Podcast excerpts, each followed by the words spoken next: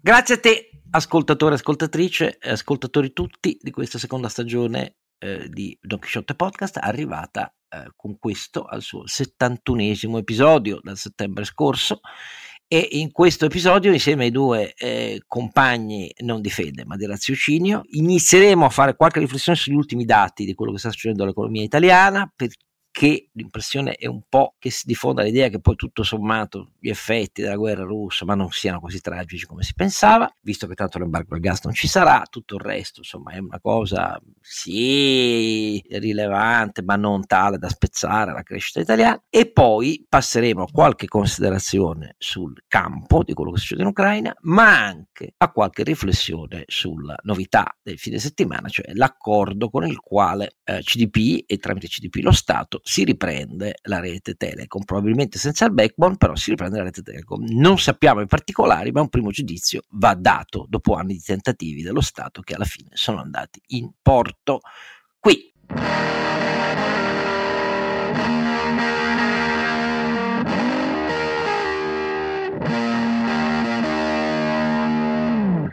L'associato dissociato Don Chisciotte, il prosternato, eh, è sempre Oscar Giannino e con lui sono sempre, bontà loro e sempre li ringrazierò per questo, eh, i due compari di intelligenza e del fare. Eh, del fare innanzitutto il nostro Sancio Panza. Renato Cifarelli che vi ricorda donchisciottepodcast.it Lì trovate i link per iscrivervi ai podcast sulla vostra piattaforma preferita. Se poi lasciate anche una recensione eh, è sempre gradita, naturalmente, sulle piattaforme. E naturalmente lì trovate anche il link poi per fare donazioni. Grazie a chi le fa, sempre ci aiuta. Grazie, grazie, grazie infinitamente e eh, ovviamente un immenso grazie, oltre che a Renato Sancio, anche al nostro ronzinante. Carlo Alberto Carnevale Maffè il luminoso eh, scrittore di piani industriali che in Italia pochissimi seguono, questo è il punto. E infatti poi gli effetti sulla crescita italiana si vedono. Detto tutto è uno questo, che sa fare il budget. Eh? Eh sì, sì. È, è, uno che sa fare i piani industriali. Ecco, lo so. E il problema è che poi in un'economia relazionale a volte prevalgono tante volte, tante, troppe volte prevalgono altre considerazioni. Ma detto tutto questo, eh, io vorrei partire da eh, un fatto fatto perché ehm, a metà della settimana scorsa l'Istat, eh, col consueto ritardo con cui naturalmente si elaborano i dati eh, pubblici nel nostro paese, sottolinea che a marzo in definitiva la produzione industriale è andata benissimo, non solo sul mese precedente e quindi sfatando il mito della crescita, produzione industriale negativa o zero da dicembre in poi ma poi con un Tony Truante più 21% sul marzo dell'anno uh, precedente. E quindi i giornali hanno detto ma tutto sommato si può addirittura pensare che forse abbia ragione il governo malgrado gli effetti dell'invasione russa dell'Ucraina una crescita del 2022 più vicina al 3 che al 2% o meno del 2%, come molti paventavano. Quello stesso giorno Moody's eh, ritocca al ribasso le previsioni della crescita italiana del 2022 eh, a 2-3%, quindi si aggiunge al Fondo Monetario, alla ehm, Banca d'Italia, eh, Confindustria, che tutti stanno sul 2-1, 2-2, 2-3. Però, i rettiliani. Però, esatto, capito, i rettiliani. Mentre invece i dati nostri, nostrani, sembrano dare ragione all'ottimismo. Allora, volevo eh, semplicemente richiamarvi che... Eh, la stima più aggiornata, per carità l'Istat fa testo, eh, ma stiamo parlando di marzo, è, è, uscito questo fine settimana un flash del centro studi eh, di Confindustria che fa un po' il punto eh, anche con i dati per esempio della fiducia più recenti delle imprese, la stima degli ordini delle imprese ehm, manifatturiere industriali. E, e qual è la sintesi? Che lo scenario resta complicato per il secondo trimestre. Eh. Nel primo abbiamo fatto meno 0,2% di congiunturale. E perché i rincari delle commodity, la scarsità dei materiali, insomma, re- restano tutti, cioè per capirci, di fronte al fatto che molti considerano, per esempio, che il prezzo del gas eh, naturale in Europa sul mercato olandese eh, è sceso di 10-15 euro a megawattore e si è posizionato nella settimana alle nostre spalle tra gli 87 e i 90 euro a megawattora. Eh, è assolutamente vero, ma di qui a considerarla una notizia positiva beh, ce ne corre parecchio perché eh, a fine 2019 eh, il prezzo era di 13 euro a megawattora, ecco, cioè, per, per, capirci bene. Ecco. Eh, da inizio anno siamo ancora con il eh, rame a più 54% alla fine del 2019, con tutto che alcune commodity minerali, tra cui il rame, hanno iniziato a diminuire eh, i loro prezzi, però siamo più 54% alla fine del 2019. Hanno anche i prezzi in dollari. Esatto, esatto, bravo. E lì infatti noi. volevo arrivare. E sul grano poi non ne parliamo, cioè dal 2019 siamo a più 92% per capirci. E conta molto quello che hai appena detto Renato, perché da inizio anno il dollaro si è eh, apprezzato nei confronti dell'euro del 6,8%. Questa cosa si vede anche nel primo trimestre americano. Il primo trimestre americano ha fatto meno 0,4, l'abbiamo già commentato, ma il, punto, oltre agli effetti del fatto che il congresso ha praticamente smesso malgrado la volontà di Biden di approvare nuove misure di sostegno prociclico, si deriva proprio dal fatto che in, per effetto dell'apprezzamento del dollaro l'export americano è in difficoltà e quindi eh, questa faccenda, eh, cioè il deprezzamento dell'euro, noi la, la, paghiamo, ha un effetto su di noi come è evidente. Molti potrebbero inneggiare, però non è così come è evidente. Um, questa cosa si vede anche nelle esportazioni italiane, perché anche se eh, la produzione industriale è andata bene a marzo, dice l'Istat, eh, nello stesso marzo la crescita dell'export eh, ha il segno meno, aumenta solo di valore, ma i volumi eh, tossicchiano e non ce la fanno e, aumenta di valore perché eh, spesso poi conta dollaro, ecco questo è il punto, eh, più che l'euro. E poi ci sono stati anche moltissimi aumenti, eh, tieni conto. Esatto, e si vede in effetti l'aumento di prezzo di perché inizia l'effetto dell'inflazione sul prezzo finale del manufatto. Oh, quindi sono fenomeni, come vedete, monetari, non reali, questo per capirci. E quindi questa prospettiva, ricordandoci che l'inflazione, l'ultimo dato è più 7,5 nel, nel, nell'euro area, più 6% in Italia, però questa cosa, il Financial Times ci ha fatto un titolo in fine settimana che dice si è aperta la più grande gara al rialzo tra le banche centrali dei tassi, come ovvio, degli ultimi vent'anni.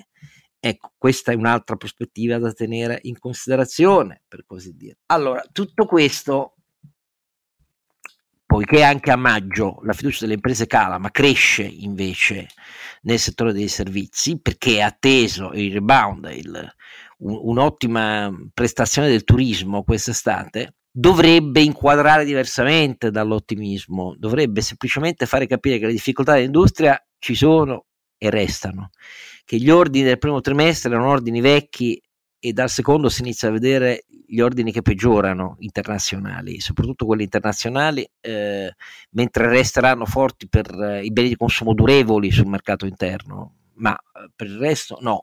Quindi le preoccupazioni ci sono tutte, ma mi si può dire, eh, eh però, caro mio, l'occupazione eh, va molto meglio di quello che dici. In effetti, se noi guardiamo i dati degli occupati, il primo trimestre, malgrado almeno 0,2, gli occupati sono saliti del più 0,6, oltre le attese. E, e, nei primi quattro mesi, quindi comprendendo da inizio di gennaio a fine di aprile, eh, al netto dei contratti finiti, delle cessazioni, delle dimissioni e, e dei pensionati non coperti nel rapporto 1 a 1, comunque nei primi quattro mesi l'Italia ha creato, ha aggiunto 260.000 posti di lavoro. Tutto bene?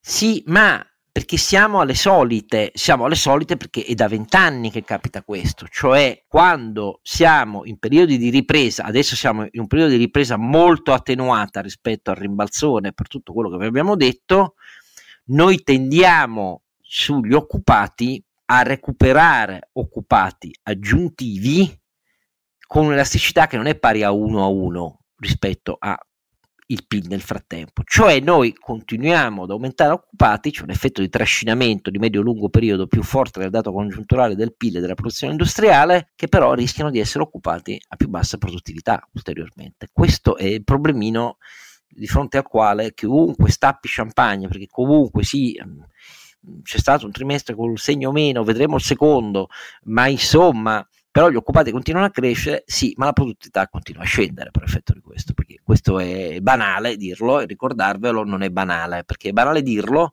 però non ve lo ricorda praticamente mai nessuno. Quindi la mia opinione, voglio sentire anche qua di Carlo Alberto, è che prima di stappare champagne, calma, sangue freddo, perché la guerra russa, ne parleremo, è qui per restare, gli effetti sui prezzi sono qui per restare e ehm, le strettoie del commercio internazionale, dopo i primi segnali di riapertura dei grandi porti cinesi, cioè sono stati chiusi nel, nei primi tre mesi i, porti cinesi a cui passa più del 37% del totale eh, dell'export via mare e dell'import via mare cinese sul Pacifico, quindi una cifra bestiale. Questa roba aveva a marzo, da marzo in avanti, firmato il miglioramento che era cominciato da dicembre del Baltic Dry Index, la classica cosa che si guarda sul mercato dei noli per capire come sta andando il commercio mondiale, e invece eh, a maggio risale il Baltic Dry Index. Quindi tutto questo resta però magari sono io troppo pessimista. Caro Alberto, correggimi. No, Oscar, hai detto bene. Volevo aggiungere un pezzo del focus sul report eh, di Confindustria che è dedicato alla simulazione relativa all'eventuale blocco del gas russo. Eh, mi sembra interessante far presente che eh, stime non sono rassicuranti, Oscar ne avevamo già parlato, ma qui il, il dato viene modellato con grande attenzione, eh, è uno scenario abbastanza tenebroso perché presuppone appunto una riduzione significativa del, dell'offerta, eh, delle giacenze molto basse, eh, però insomma, l'impatto che stima il Centro Studi Confindustria è che in questo scenario la, eh, a pagare il prezzo maggiore sarebbe proprio il settore industriale perché nel piano di razionamento eventuale, ipotetico, no, stabilito dal, dal stabilito, insomma, ipotizzato dal governo, eh, prima l'industria, poi i servizi, poi il residenziale, il sistema sanitario è l'ultimo. E siccome l'industria è giustamente insomma, quella più energivora e in base a questo rapporto tra consumo di gas e valore aggiunto si stima eh, una perdita di valore aggiunto di eh, 9 miliardi di euro solo nell'industria e altrettanti per la metà nei servizi, il che porta insomma, a impatti potenziali medi sul periodo 2022-2023 di quasi un meno 2% di punti all'anno. Il che ci dice, caro Oscar, che conviene spendere quei soldi in armi per l'Ucraina, se posso dire, piuttosto che rischiare di vederci, ehm, di vederci tagliare eh, il, eh, il, gas. E, e, dimostra ancora una volta, cioè, con questa simulazione che arriva a valle di quella già ipotizzata un mese fa, quella inclusa nel DEF, e, e, dimostra coi numeri a questo punto un po' più accurati che la scelta scellerata e irresponsabile di far dipendere eh, praticamente appunto metà del, del, del, gas che importiamo da, da, un singolo fornitore oggi i nodi di quella scelta scellerata vengono al pettine. Eh, appunto, se tutto questo si colloca in un quadro in cui eh, l'incertezza dei tassi di interesse, dell'inflazione, del, del quadro fiscale, insomma, non è uno scenario in cui oggi fare industria è rassicurante. E qui mi piacerebbe sentire anche Renato da questo punto di vista. Ma il, il, quadro che abbiamo davanti, ne abbiamo parlato tante volte, è un quadro molto complesso. Intanto cominciano ad arrivare i primi segnali di rallentamento, eh, di accumulo dei magazzini, perché non dimentichiamoci che c'è stata una, c'è ancora in alcuni settori una fase in cui, data la scarsità del materiale e i continui aumenti, eh, le aziende tendevano ad accumulare più magazzino di quello necessario. Adesso sta venendo il dubbio che con il rallentamento i prezzi ritornino a scendere, come è già successo per esempio per il gas, e quindi molte aziende stanno dicendo riportiamo i magazzini diciamo a una un livello di stock che è più o meno quello che dovremmo tenere in modo normale perché non vogliono avere in casa materiale comprato a caro prezzo, perché se ri- alcuni settori, come diceva Oscar, per esempio anche il rame ha ricominciato a scendere un po', eh, se alcune materie prime ricominciano a scendere, il, il, problema è se tu ti trovi in magazzino un sacco di roba con eh, un prezzo di acquisto molto elevato. Poi non dimentichiamoci una cosa, che il, man- il management il, il middle management, lasciamo perdere l'Italia dove siamo tutti vecchi, quelli che dirigono le aziende, ma nella maggior parte delle aziende tutta la fascia di manager che hanno diciamo tra i 30 e i 50 anni, l'inflazione galoppante non l'hanno mai vissuta. E quindi non hanno neanche il non hanno A l'abitudine, cioè gli sembra assurdo dover cambiare i listini prezzi ad esempio ogni sei mesi o anche più, oppure dover fare degli ordini con il fornitore che ti dice ti confermo il materiale ma non ti dico il prezzo fino a un mese prima, perché questo sta succedendo in molti settori. Ma non sono proprio abituati, cioè non, l'inflazione è qualcosa che noi ci eravamo quasi dimenticati. E a livello di gestione aziendale invece i periodi di forte inflazione sono dei periodi dove c'è una richiesta di esperienza e di sistemi gestionali che sono completamente diversi da quelli di, di un uh, momento di uh, stagnazione dell'inflazione o di inflazione zero. Il tutto unito, come diceva Oscar, a una fase in cui cominceranno a, di nuovo ad aumentare i tassi e quindi ci troveremo con tutti quelli che sono molto indebitati, stati o, o aziende che siano, che potrebbero avere dei problemi nel, nei flussi di cassa per il rimborso del debito. Insomma, diciamo, è un, è un periodo abbastanza divertente per gestire un'azienda che ti pone davanti nuove sfide. Poi, come al solito, tocca a chi la fa l'azienda, se è un'azienda vera e, e vive di mercato, cercare di superare i problemi e magari farli diventare opportunità. E il mio commento finale è che soltanto voi due che mi battete di 100 punti su 50 di scala, 100 il doppio, eh, per affidabilità e credibilità, eh, cari ascoltatori, sì, siamo e come ancora sulle montagne russe, ma meno divertenti, molto meno divertenti purtroppo di quelle delle grandi fiere di giostre a cui noi vecchi eravamo abituati quando eravamo più giovani. Qui, da noi ci sono ancora, eh. eh ci sono ancora, la, sì, ci sono ancora però non, non il, il, numero, il numero di grandi giostre, circolanti oramai sono impianti quasi sempre fissi in acquapark o, o in grandi park specializzati. No, no, L'altro giorno ho passato la mattinata col nipotino alle giostre. Ah, vedi. Va bene, eh, io ho portato i miei a vedere i delfini eh, e i voli radenti in picchiata dei rapaci, spettacolo meraviglioso perché avere dei falchi, eh, eh gufi reali, aquile delle steppe eh, che ti passano a volo radente a quella velocità non più di 5 cm dalla testa, devo ammettere che è una grande esperienza vitale. Qua per capire queste montagne russe, intanto a che punto sono? sul terreno ucraino.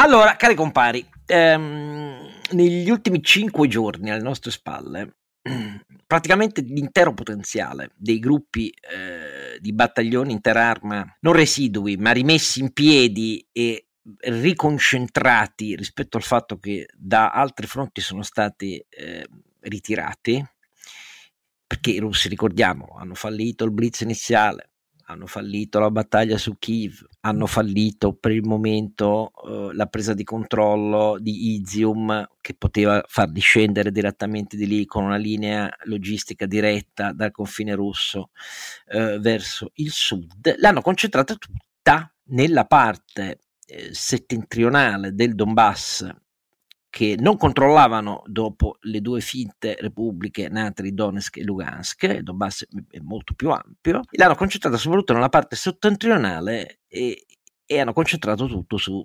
Severodonetsk, eh, con gli strumenti che sono propri della guerra cecena in poi della Russia, cioè bombardamento a tappeto, distruzione di centri urbani, ma segnando da questo punto di vista significativi avanzamenti in questa parte di territorio. Resta il fatto che questi ritmi di avanzamento tutti concentrati su questo settore e nel giro di pochi giorni corriamo il rischio, il calcolo che mi sono fatto, che se sommiamo la Crimea, praticamente l'intero Donbass, anche se da parte eh, orientale eh, del Donbass, sud-orientale, perdo, perdo, sud-occidentale, anzi, perdonatemi, del Donbass non è ancora presa perché per il momento si stanno occupando di quella più settentrionale. Se lo sommiamo al corridoio del Mar d'Azov dopo eh, la presa di Mariupol integrale, che è costata anche quella, lacrime e sangue ai russi, e, la sommiamo alla Crimea, beh, noi nel giro di pochi giorni arriveremo al 38-39% di territorio ucraino pre-2014, raso al suolo se volete, ma comunque occupato dai russi. Allora, questa prospettiva è una prospettiva che secondo me, lo dicevo già nella precedente puntata, l'ultima riflessione che ho dedicato a questo è guardate che questa settimana arriviamo ai 100 giorni dell'operazione. All'epoca dicevo, i primi tre mesi, 90 giorni, non si giudicano guerre di questa intensità nei primi 90 giorni. Attenzione perché l'ottimismo dell'Occidente sul fatto che la resistenza ucraina basta, avanza e anzi respinge i russi rischia di essere molto infondato. A me sembra che le operazioni di questi ultimi giorni confermino la mia analisi, nel senso che o ci decidiamo, soprattutto noi eu- europei che gli abbiamo mandato fondi di magazzino, a dare in maniera più rapida sistemi d'arma più efficaci ed efficienti richiesti su quel campo, quindi sistemi antiaerei, missili da crociera, eh, con eh, capaci di battere eh, superfici terrestri e navali eh, e molta più artiglieria di quella che abbiamo finora dato con gli MH77 americani e con i nostri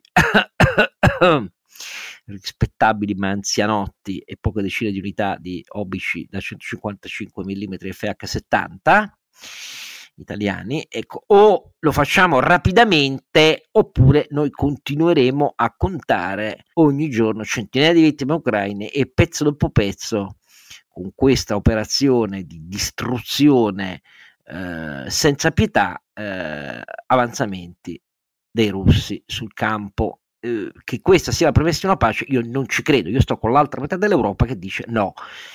Se stiamo a braccia conserte, noi stiamo semplicemente incoraggiando successivi, folli, irresponsabili attacchi russi. Però magari la penso io così, caro Alberto Renato no. Che dice caro Alberto?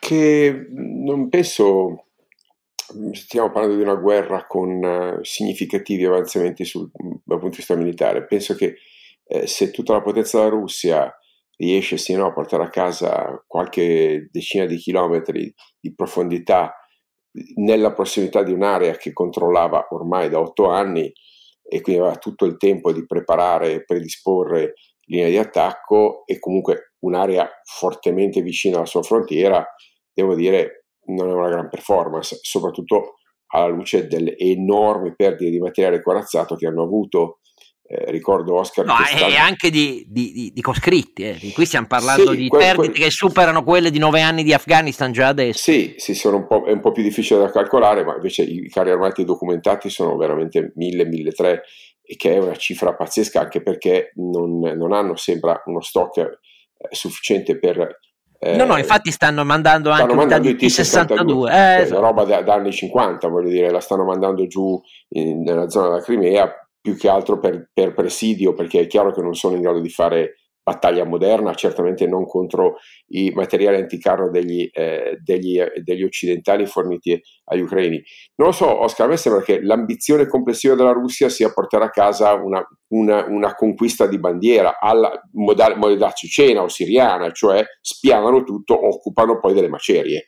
Eh, valore militare? Nullo Valore economico nullo. Se guardi l'ultimo report del, dell'Istituto degli Studi per la Guerra, ti dicono che, è tutto irrazionale, la spesa in, in, mezzi, uomini, in sacrificio enorme che viene eh, per pochi chilometri. Ecco, quando dico che siamo alla Bainsizza dell'Ucraina, eh, per, per, citare il, l'altopiano della prima guerra mondiale che costò decine e decine di migliaia di morti agli italiani solo per avere appunto una bandiera da piantare su un altopiano inutile, deserto e, e, e battuto dal vento, ehm, che rimane solo nelle, nelle, nelle, nelle, vie della toponomastica italiana, ma che in realtà è stato appunto l'illusione di una, eh, di una mezza vittoria spallata sull'Isonzo pochi, pochi settimane dopo ci fu Caporetto e il, l'esercito austro-ungarico e quello tede- ah, tedesco, diciamo così, penetrarono per 150 km.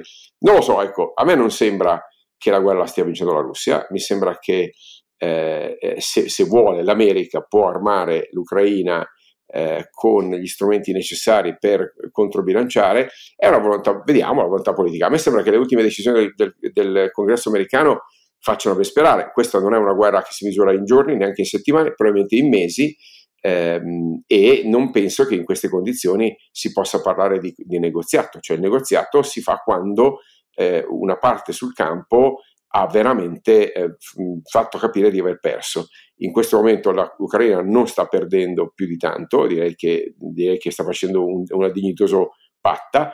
Eh, rispetto al prezzo pagato, la Russia eh, ha un pugno di mosche in mano. Francamente, eh, il loro eh, convulso agitarsi eh, polemico con una sequenza di menzogne mi dimostra che anche dal punto di vista del presidio politico quel paese non ha non ha credibilità. Se guardiamo tutte le minacce, la Cina, la Cina è stata buona buona e alla fine ha fatto un po' il pesce in barile. Anche gli indiani alla fine non hanno compensato. A me sembra francamente che dal punto di vista geopolitico ed economico la Russia sia mai, isolata più che mai ed è destinata a rimanerlo. Dal punto di vista militare, se tutto quello che riesce a fare dopo due mesi di offensiva al Donbass è portare a casa quattro villaggi spianati dalle artiglierie, peraltro artiglieria vecchio stampo, cioè proprio con mh, proiettili quei stupidi, non proiettili intelligenti, dentro a quelle città ci sono asserragliate un po' di truppe ucraine molto mobili,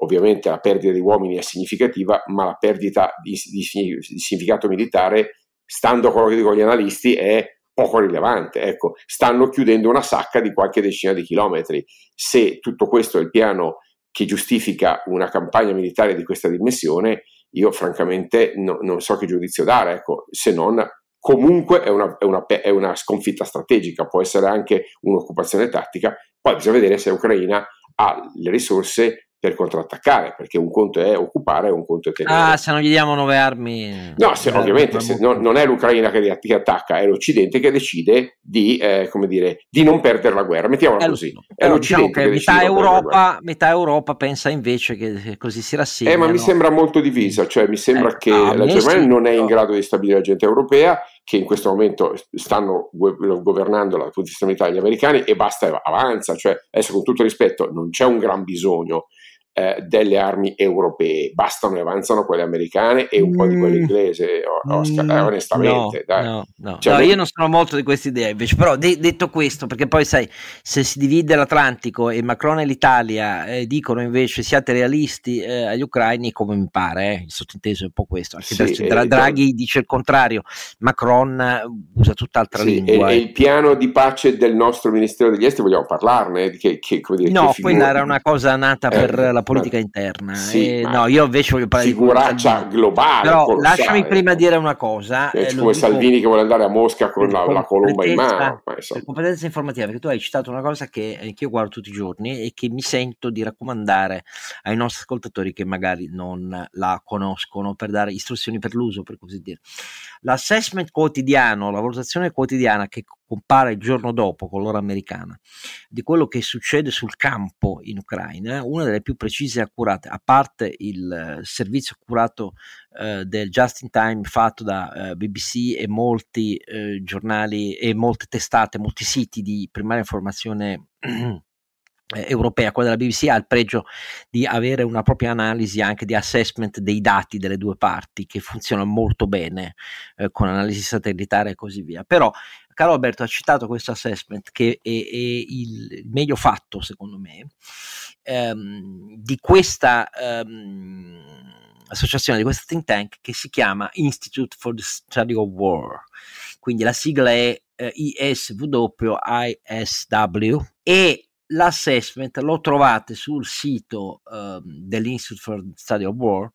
Um, se, il sito uh, è understandingwar.org. Understandingwar.org. Sì, sì. Infatti, dice, nel report di oggi dice Putin sta infliggendo un eh, orribile sacrificio alle proprie eh, truppe e al proprio popolo nelle, nello sforzo di occupare una città che non merita né il costo nello sforzo. Anche, ecco, la, anche la particolarità di questa cosa, di questo assessment che trovate in questo istituto, che nasce dalla convergenza di eh, risorse di studi eh, militari, bellici, di economia militare, eh, di ex militari americani, c'è anche David Petreus, il generale David Petreus per esempio, ma eh, da certi studi anche canadesi, ci sono eh, società eh, di consulenza d'affari come la Wakefield e così via, quindi è un centro studi eh, pluridiscipline e eh, ha in aggiunta il fatto che ha fonti dirette che seguono molti blog russi filorussi fatti da ex ufficiali russi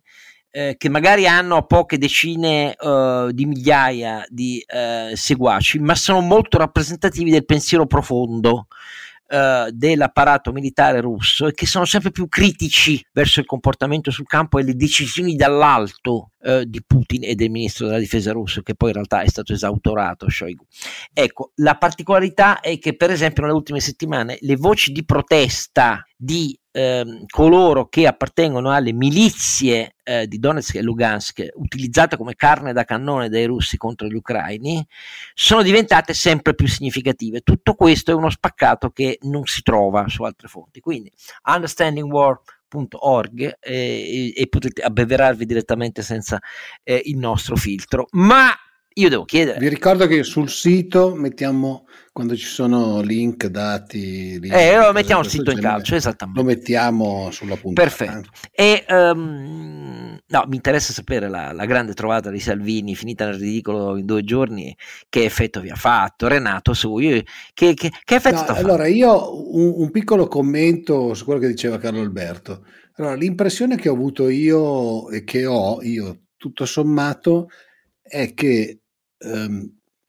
essendo nostalgico, la guerra sia vissuta, cioè, sia da leggere anche con, un po' come un metodo nostalgico di fare la guerra, cioè premesso che qualsiasi guerra probabilmente poi alla fine non vale la pena per le perdite, per tutto ciò che comporta di quello che è il risultato finale. La mia impressione è sempre stata che Putin voglia proprio il territorio, poi che sia distrutto, lui dice vabbè ma lo ricostruiamo, eccetera. Però c'è questa, questa cosa che gli è rimasta del. Ma vedi, grande... qui secondo me non è nostalgia, io faccio un, un esame invece tecnico. Urs. La verità è che i conflitti ad alta intensità, questo nelle aree in cui si combatte è un conflitto ad alta intensità. Oggi la tattica e la strategia moderna prevedono per il multidominio eh, aeroterrestre navale una tale sinergia di sistemi avanzati interoperabili che servono alla wireless, all'identificazione delle fonti elettromagnetiche eh, al, e poi ad asservire in tempo reale qualunque cosa tu abbia sul campo terrestre, aereo e navale dopo la designazione degli obiettivi a colpirli prima che si spostino di tale complessità e di tale avanzata tecnologia di hardware e di software fino al più basso livello di comando al singolo blindato, non a livello del comandante di battaglione o di compagnia, che l'esperienza sul campo dimostra che la Russia non ce l'ha questa roba qua, malgrado tutto quello che ha fatto vedere in tutti questi anni. Per questo sono costretti a ricorrere a tattiche eh, del passato. Non è che si tratti di nostalgia, è che loro questa roba,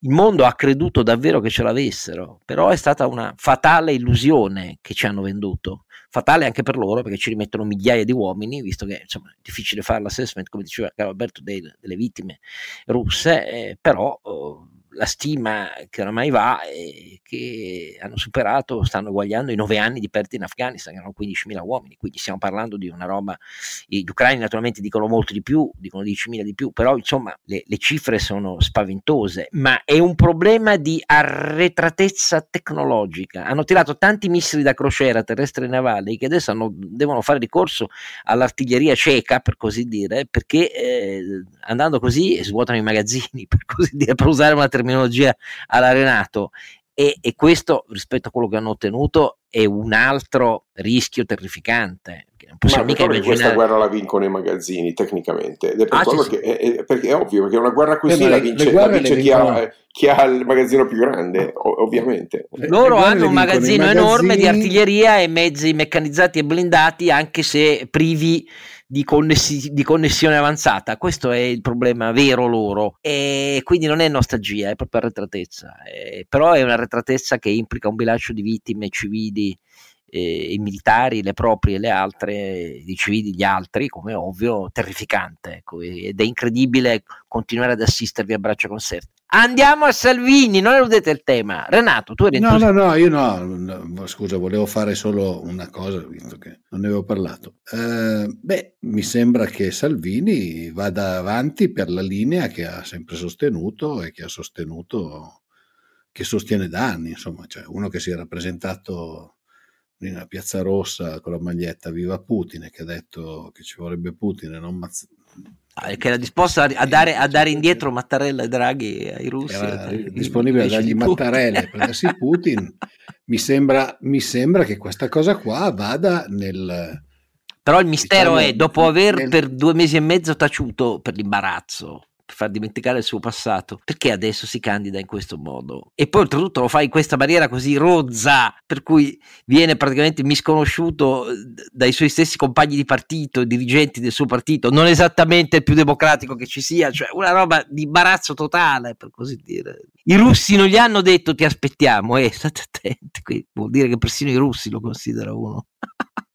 E non dimentichiamoci che comunque, insomma, dopo tanti anni di interscambi fra lui e i russi, evidentemente non so, si sentirà in dovere, avranno qualche documento. No, lui, suo, lui, lui, paura, lui pensa, no, lui lo, pensa, lo, fa per i voti, ma non diciamo dai su, lo fa per i voti perché pensa che una parte Beh, dell'impresa del sai, nord, fine... una parte del, eh, degli italiani, più di metà degli italiani ha forti dubbi sulla guerra, eccetera, eccetera, e lo fa per risalire nei confronti della Meloni e per convincere Berlusconi, amico di Putin, eh, da prima di lui e più di lui per faccende più reali della sì, tangente che hanno elemosinato i leghisti senza ottenerla, e, e alla fine. Eh, lui lo fa per questo, secondo me. Non so, Carlo Alberto, tu che dici? Che la politica estera richiede tali competenze e, e, proprietà di linguaggio e, e, sistema di relazioni e fondamentalmente reputazione, perché di questo stiamo parlando, cioè politica è solo reputation, è solo deterrenza, reputazione, credibilità e commitment, altrimenti è guerra. Bene, direi che ho fatto un elenco di quelli che piacerebbero tanto a lui, in cui non risulta presente nessuna di queste caratteristiche nel profilo del personaggio. Ha fatto un altro passo per uh, salutare la più remota possibilità di diventare Presidente del Consiglio, questo è il mio giudizio finale finale. Eh, auguri cari amici leghisti e voi continuate a votarlo. Pensate che adesso la nuova battaglia sulle pensioni che avete annunciato, eccetera, eccetera, insieme al sindacato, perché ovviamente è impensabile tornare alla Fornero, come ha detto lui, sarà la, la nuova manna elettorale. Auguri. Intanto eh, quello stava al 34, adesso sta al 15. Però detto tutto questo, ehm, signori, in realtà in questo fine settimana lo Stato ha celebrato un'altra delle sue vittorie e voglio sapere la vostra opinione perché dopo che da Renzi era stata creata una società di fibra che doveva cablare le aree non di mercato e poi si capì molto rapidamente che CDP ed Enel speravano invece di occuparsi di quelle di mercato redditizie invece che di buttare soldi, anno dopo anno, governo dopo governo, ci siamo arrivati. E lo Stato tramite CDP si ripiglia la rete di Telecom. Non il backbone, questo è tutto quello che sappiamo di questo accordo che è stato siglato nel fine settimana, non sappiamo niente della valutazione della rete, non sappiamo niente di quanti debiti eh, saranno appiccicati alla rete e si piglia lo Stato, non sappiamo niente di quanti occupati eh, di team si piglia lo Stato, eh, però è il più trionfale successo del fatto che i conflitti di interesse di cui si riempiono tutti la bocca dai tempi di Berlusconi in poi, giustamente dico io, quando riguardano lo Stato, qui nessuno ci fa caso. E quindi lo Stato ha messo CDP azionista in team per dire tanto alla fine capitolerete, mentre eh, eh CDP controllava il 60%, la rete concorrente eh, di quella di team, e alla fine porta a casa tutto. Eh, una bella vittoria sì, per sì. Però tutti Oscar. stappano bottiglie in Italia. Finalmente Oscar, arriviamo alla rete unica, come se il paradigma dei paesi storico. avanzati fosse la rete unica di Stato. Indicatemene uno, perché non ce n'è. Però, Carlo Alberto, dimmi tu, perché mi sfugge troppo sta eh, No, voglio dire che a mitigare questo più che rischio, questa certezza, c'è il fatto che Macquarie ha il 40% di Open Fiber e non ha l'anello al naso, e che KKR ha il 37,5% di Fibercop e certamente non ha l'anello al naso. Petreus, che citavi prima, è, un managing director del fondo eh, ed è un signore molto tosto. Eh, No, ci sono tre incertezze, Oscar, al di là del commento che facciamo ormai da più di un anno, e cioè che qui se la cantano e se la suonano eh, i cantori del, del, dell'interesse strategico nazionale, di fatto è una razionalizzazione, parliamoci chiaro, con soldi in parte privati. Ma l'incertezza per gli italiani, al di là del commento, fammi dire, in punta di ideologia, è tripla, cioè è il perimetro industriale, è il perimetro finanziario del debito e il perimetro organizzativo. Queste tre incertezze vanno risolte. Il perimetro industriale è importantissimo perché ovviamente dipende se ci mettono dentro anche Sparkle o no, se ci mettono dentro le dorsali oppure no, certamente ci mettono l'ultimo miglio, questo non si discute, però no, non c'è soltanto Fibercop dentro, eh, c'è ah, no. qual- qualcos'altro. Il perimetro del debito ovviamente è un po' il prezzo, cioè la pagano cash ma senza debiti o la pagano a un euro con dentro dec- una, so quanti, 18 miliardi di debiti, eh, in modo tale che a quel punto la, la, la OPCO, che a quel punto diventa un olo, eh, stiamo parlando di un ex, eh, ex monopolista di Stato che diventa un operatore virtuale, almeno dalla parte di rete fissa, perché la rete mobile ovviamente rimane titolare dell'infrastruttura. L'ultimo elemento è quello delle persone. E qui casca l'asino, caro Oscar, perché se posso dire, alla fine sai chi paga tutto questo? La pagheranno il costo delle inefficienze che verranno scaricate su, eh, su eh, diciamo, la costituenda joint venture, chiamiamola fusione, perché a quel punto sarà una fusione. Joint venture dico perché c- KKR rimane sicuramente dentro alla, eh, alla società che verrà eh, realizzata, a fare compagnia con Macquarie, a fare da socio di minoranza di, eh, di CDP, dicevo che a pagare quel, eh, quegli extra costi saranno gli utenti, perché cosa succede? Essendo tu di fatto monopolista della rete, alzi i prezzi wholesale e quindi chi è abbonato con Wind, con Vodafone, con Iliad o con la stessa team eh, pagherà eh, ciò che non vogliamo risanare e ristrutturare dell'organizzazione Telecom. Verranno trasferite eh, migliaia e migliaia di persone, non necessariamente indispensabili se posso alle operation, ma piuttosto che toccare ovviamente i, livelli, i, i sacri livelli occupazionali, si deciderà che a pagare il, l'inefficienza di un modello organizzativo che sappiamo essere da anni ridondante, visti i risultati di Telecom, saranno gli utenti delle, di telecomunicazioni italiane. Vedi che alla fine è una forma di fiscalizzazione surrettizia dell'inefficienza privata. Sì, in effetti i guai di team sono il, la leva fondamentale su cui lo Stato è riuscito a ottenere questo. Quanto poi eh, al fatto che i dipendenti non ci vanno di mezzo, il caso Ita Airways dimostra che eh, lo si può raccontare per anni, poi alla fine della fiera non è così. Se si vogliono mettere in piedi sì, vero, imprese sì, c'è, efficienti. C'è da dire che non è che manca. Se invece il CDP adotta la logica del carrozzone Sato salva tutto, beh, no, auguri no, alle fondazioni che ci stanno dentro. Nemmeno io, no, perché, perché mi aspetto che Dario Mario Scannapieco non faccia ragionamenti esatto. simili. Ma è per quello che dico, c'è una mitigazione, non fosse altro che non stiamo parlando di un settore in crisi, stiamo parlando di un settore che ha ampi spazi, certo c'è un tema di riqualificazione, ma insomma non stiamo parlando di una cosa, non stiamo parlando appunto di, di un settore come, come, gli iniettori diesel che non ha un futuro, eh, stiamo parlando di un settore anzi che viene fortemente rilanciato proprio dal PNRR e da una prospettiva di riutilizzo delle infrastrutture europee in un'ottica diversa. Io qui mi aspetto il secondo passaggio per Oscar, se posso, no? mi aspetto che succeda alle infrastrutture di telecomunicazioni quello che sta succedendo alle infrastrutture di energia. Lentissimamente si va verso, e colpevolmente se volete, si va verso una, eh, un'integrazione europea delle reti infrastrutturali. Non c'è altra maniera di garantire, per esempio, sicurezza, resilienza, modelli distribuiti qui ne abbiamo già parlato l'anno scorso, l'architettura aperta alla Gaia X, il modello federato, è una risposta al modello centralizzato americano e ipercentralizzato cinese. Quindi non tutto il male viene per nuocere se poi invece che fare la rete monopolista nazionale, eh, la risultante società eh, Open Fiber eh, diventa dire, la sezione italiana di un modello europeo. Per ciò detto, scusami, devo dire una cosa, Open Fiber a questo punto ottiene un importante successo industriale. È stata la prima scommessa di un eh, attore wholesale, competitivo, eh, con tutti i ritardi della gestione del, del, del, caso,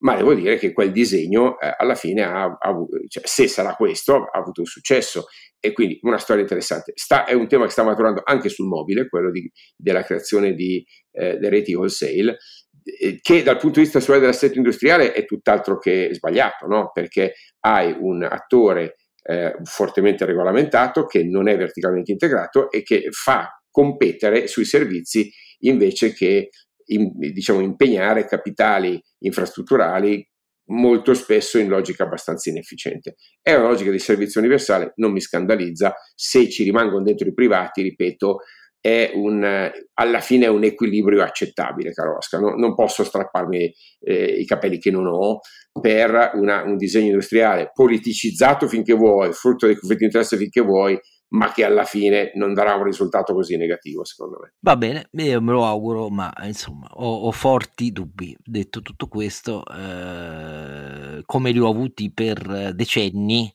di fronte all'insistenza del partito degli ex stet, che è stato così formidabile da far assumere posizioni di nuovo neostataliste a Bassanini, Nastrid e così via. Però io la penso così, eh, spero di avere torto, di essere eh, brillantemente smentito eh, da quello che dici, e per questo del resto qui siamo una pluralità di voci. Cioè, ci vorrebbe una politica un po' diversa probabilmente. Ecco, io sì, se vedo la politica non mi, mi passa cioè, la voglia. Secondo me il, il nodo... Se vedo quello caso... che succede sul DDL concorrenza e vedo la politica italiana, eh. mi viene da prendere a calci. Ma mica per, eh, pensate mica che lo, lo, lo pensi per, eh, per, i balneari, che con tutto il rispetto per i 6.000 balneari non sono il problema economico del paese, sono semplicemente un termometro. E naturalmente il governo Draghi per approvare il DDL nei termini accetta accetta di rinviare il punto, cioè l'impensabile indennizzo sul valore senza considerare gli ammortamenti a carico del subentrante eh, per il predecessore titolare per decenni della concessione che vuole la destra, vogliono la Lega e Fratelli d'Italia, sarà sciolto dal prossimo governo, che loro sperano sia il loro. Ma il problema del DDL concorrenza che è stato smontato in alcune parti fondamentali che hanno ben altro impatto economico in questi 18 mesi in cui i partiti l'hanno masticato, sei mesi prima eh, del, del, del, della, della, presentazione in Parlamento che doveva avvenire nel luglio dell'anno scorso, siamo arrivati in autunno, hanno continuato per masticarlo, nel frattempo sono sparite eh, le, le, novità sull'affido in house eh, delle, dei servizi pubblici da, da parte delle, delle, autonomie, continueranno a poterlo fare senza che la Corte dei Conti eh, dica niente e qualunque cosa dica sulle loro giustificazioni anche per aprire nuove società in house, loro potranno farlo comunque e così via, non parlo le concessioni idroelettriche e così via, cioè ci sono punti fondamentali che testimoniano come oramai il governo Draghi, con tutto rispetto per Draghi che da solo non poteva cambiare i partiti, i partiti non sono cambiati per niente. Quindi tutto quello che riguarda la concorrenza non lo voglio, no, quello che riguarda la produttività non sanno di che cosa si parli. Ecco, questo è il DDL concorrenza, eh, ma in realtà questo riguarda tutte le fondamentali. Sul fisco, la delega fiscale è stata evirata e a me dispiace per il nostro amico Luigi Marattin, ma è stata evirata perché non è solo il punto del catasto che ci ha fatto sbellicare eh, e in cui comunque anche quello è stato levato, quindi non è stato risolto per niente, poi si vedrà in futuro. No, il punto è che è saltata anche ogni ipotesi di convergenza delle folli, delle folla, della folle forbice che esiste tra 0 e 26% della tassazione sui redditi da capitale, cioè ogni, ogni pretesa di neutralità dell'imposizione sui redditi da capitale è saltata del tutto, perché la destra difende naturalmente eh, le eccezioni di aliquote diversificate attuali e così via, pur di non toccare nulla, lasciate perdere, non gliene frega un cazzo dell'effetto del fisco come eh, sul PIL potenziale.